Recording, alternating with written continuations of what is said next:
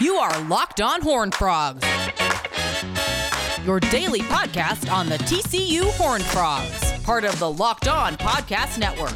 Your team every day. What's up? Happy Monday. It is Locked On Horn Frogs. Hope you had a good weekend and you're ready to attack the week. We continue to roll along in the off season as football uh, approaches quickly. Hopefully, it approaches quickly. Um, we're getting towards you know the start of June, so we're getting closer, folks.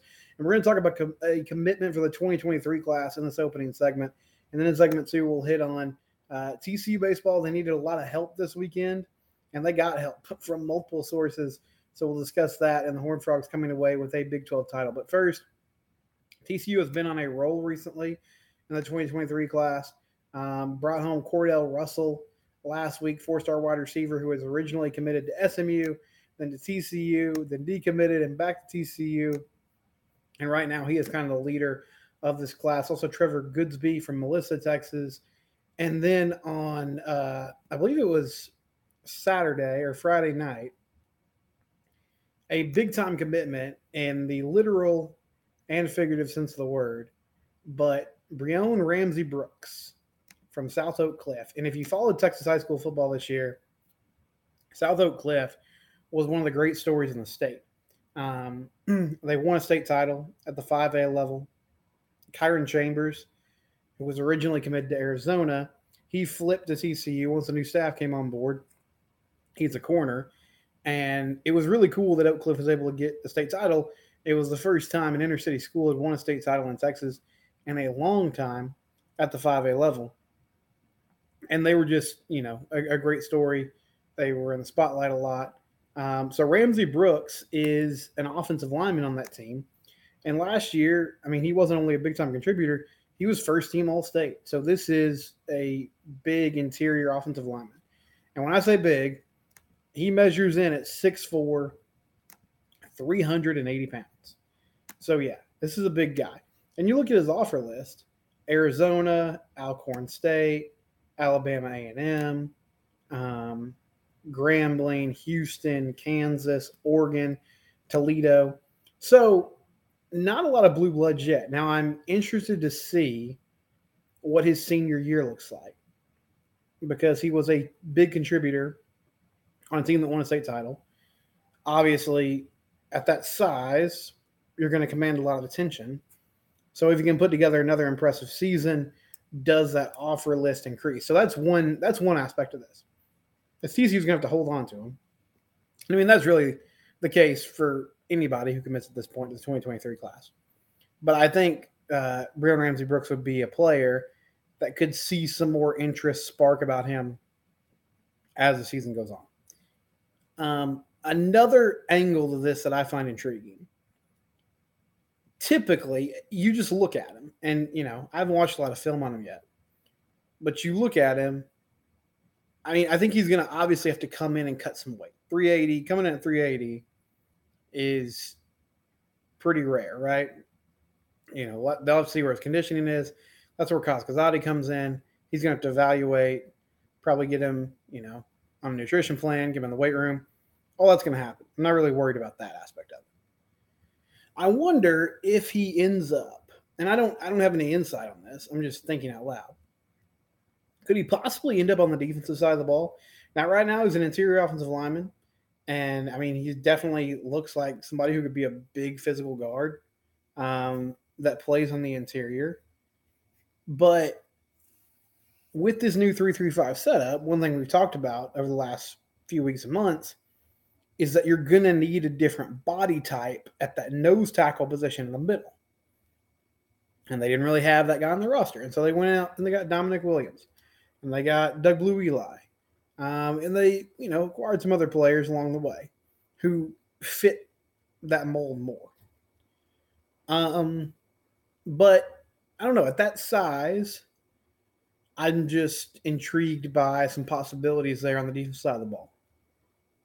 Now, if he stays, whether he stays on offense or defense, you know, I think the big question for Ramsey Brooks is what's his movement like? Because that is why guys like Jordan Davis, uh, Vita Vea, Haloti Larry Allen, all these players are so rare. Now, okay, listen to me.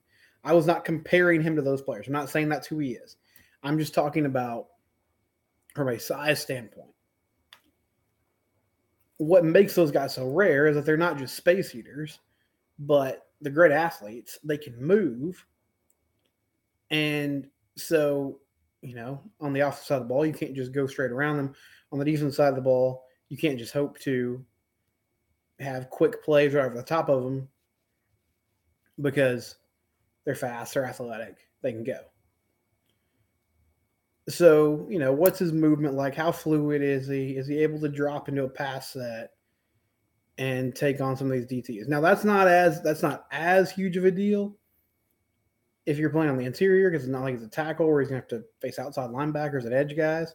But still, I mean, we know these defensive tackles, defensive linemen, they're getting quicker. There's more stunts. There's more slants at the next level. He's going to have to handle those things. Um, but overall, this is a fun pickup, and I'm I'm really curious to see what his potential is.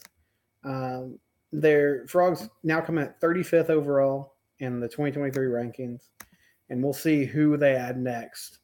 Um, hopefully, in the coming days and coming weeks. When we come back, we'll talk about it. TCU baseball, Big 12 champs. We'll discuss that next on Locked on Horn Frogs. Okay, segment two here on Locked on Horn Frogs. Uh, so going into the weekend, I was wrong. Um, I thought that TCU baseball, at best, would end up sharing a Big 12 title. You know, I said a few weeks ago when they dropped two or three to, uh, to Oklahoma that I thought that was squandering their chance to win a Big 12 title. Well, not only did they get one, they didn't just get a share, they got an outright title. They're alone by themselves at number one. So on Thursday night, TCU played Santa Clara, by the way. They swept the Broncos. We'll get to that in a minute. On Thursday night, OU defeats Texas Tech, which clinched a share of the Big 12 title for TCU.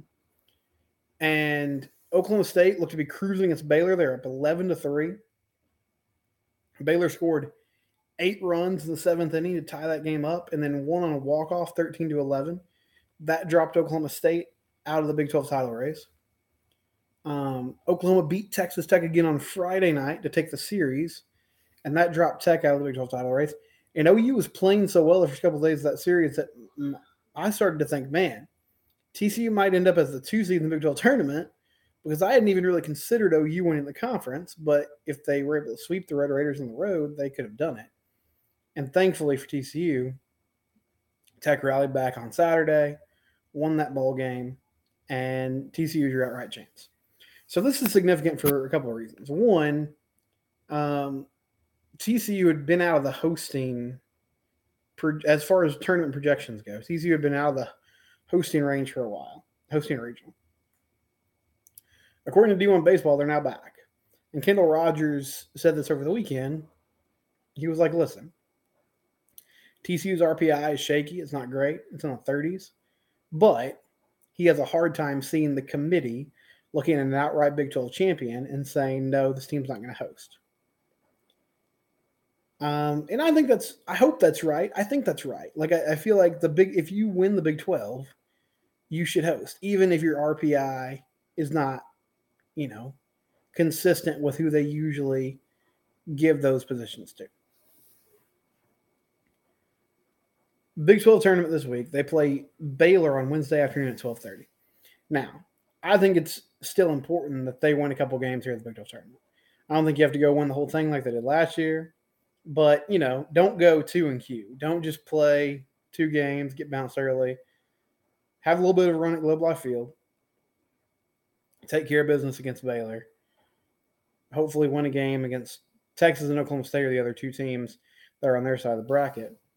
And if you do that, I'm going to feel pretty good going into Memorial Day that TCU's going to be hosting a regional. As far as what happened on the field this weekend, uh, TCU swept Santa Clara.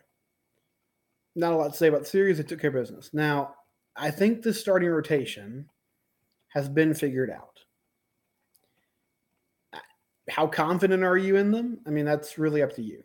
But it appears Cam Brown, Marcelo Perez, Riley Cornelio. That's your top three. I don't know what order they end up going in. Riley right now is your third starter, not because of ability, but just because of the scheduling. Um, we'll see if that gets flipped around starting this week or in the regional. But Cam Brown has been good as of late. Struggled a little bit against San Clara, you know, had a tough inning, but honestly, his stuff has been electric. He's been pitching well.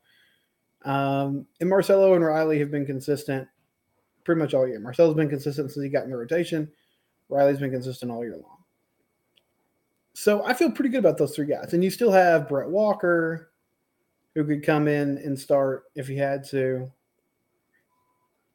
One thing that's becoming clear to me, I don't think Austin Krob's going to be a starter. I don't know what his role is going to be. Maybe multiple innings in relief, but you know he didn't even pitch against Santa Clara. Not that he needed to. There weren't a lot. There weren't a lot of high leverage situations, but I just can't see him getting a start. Um, and I think they're still trying to figure out exactly what they want to do with him in the postseason. Riley looked good on Saturday. Was effective. He pitched out a few jams. Um, he really looked like he was overwhelming that lineup. So that's two solid starts in a row, albeit against pretty lackluster competition still. It's a step forward for him. Uh, Marcelo Perez looked good. So I think you have guys that are capable of getting it done. Now, the lineup seems to be coming together nicely. Porter Brown is hitting the cover off the ball right now. And I do feel pretty vindicated about that. I've been saying all year long, I really think he needs to be in the lineup. He's still not in the lineup every day, but he's hitting really well in that nine hole. Um, Tommy Sacco and Brayden Taylor continue to mash. David Bishop is struggling, and they dropped him down to the six hole on Saturday. Want to see what they do with him in the Big 12 tournament. Kurtis Byrne and him sort of flipped, at least temporarily, to see if maybe they can get him going. So that's something to monitor as you know the weeks progress and go on. But Kirk Saarloos, it was a bumpy year for this team. Overall, though, he wins a Big 12 title in year one. That's significant. And when they had to play their best baseball, they did against Tech and Oklahoma State. Hopefully, that's something they can do again in the postseason. And another thing they did well, they didn't get swept. That sounds like a small thing, but they're able to salvage at least a game in every series this year. Um, and that's significant.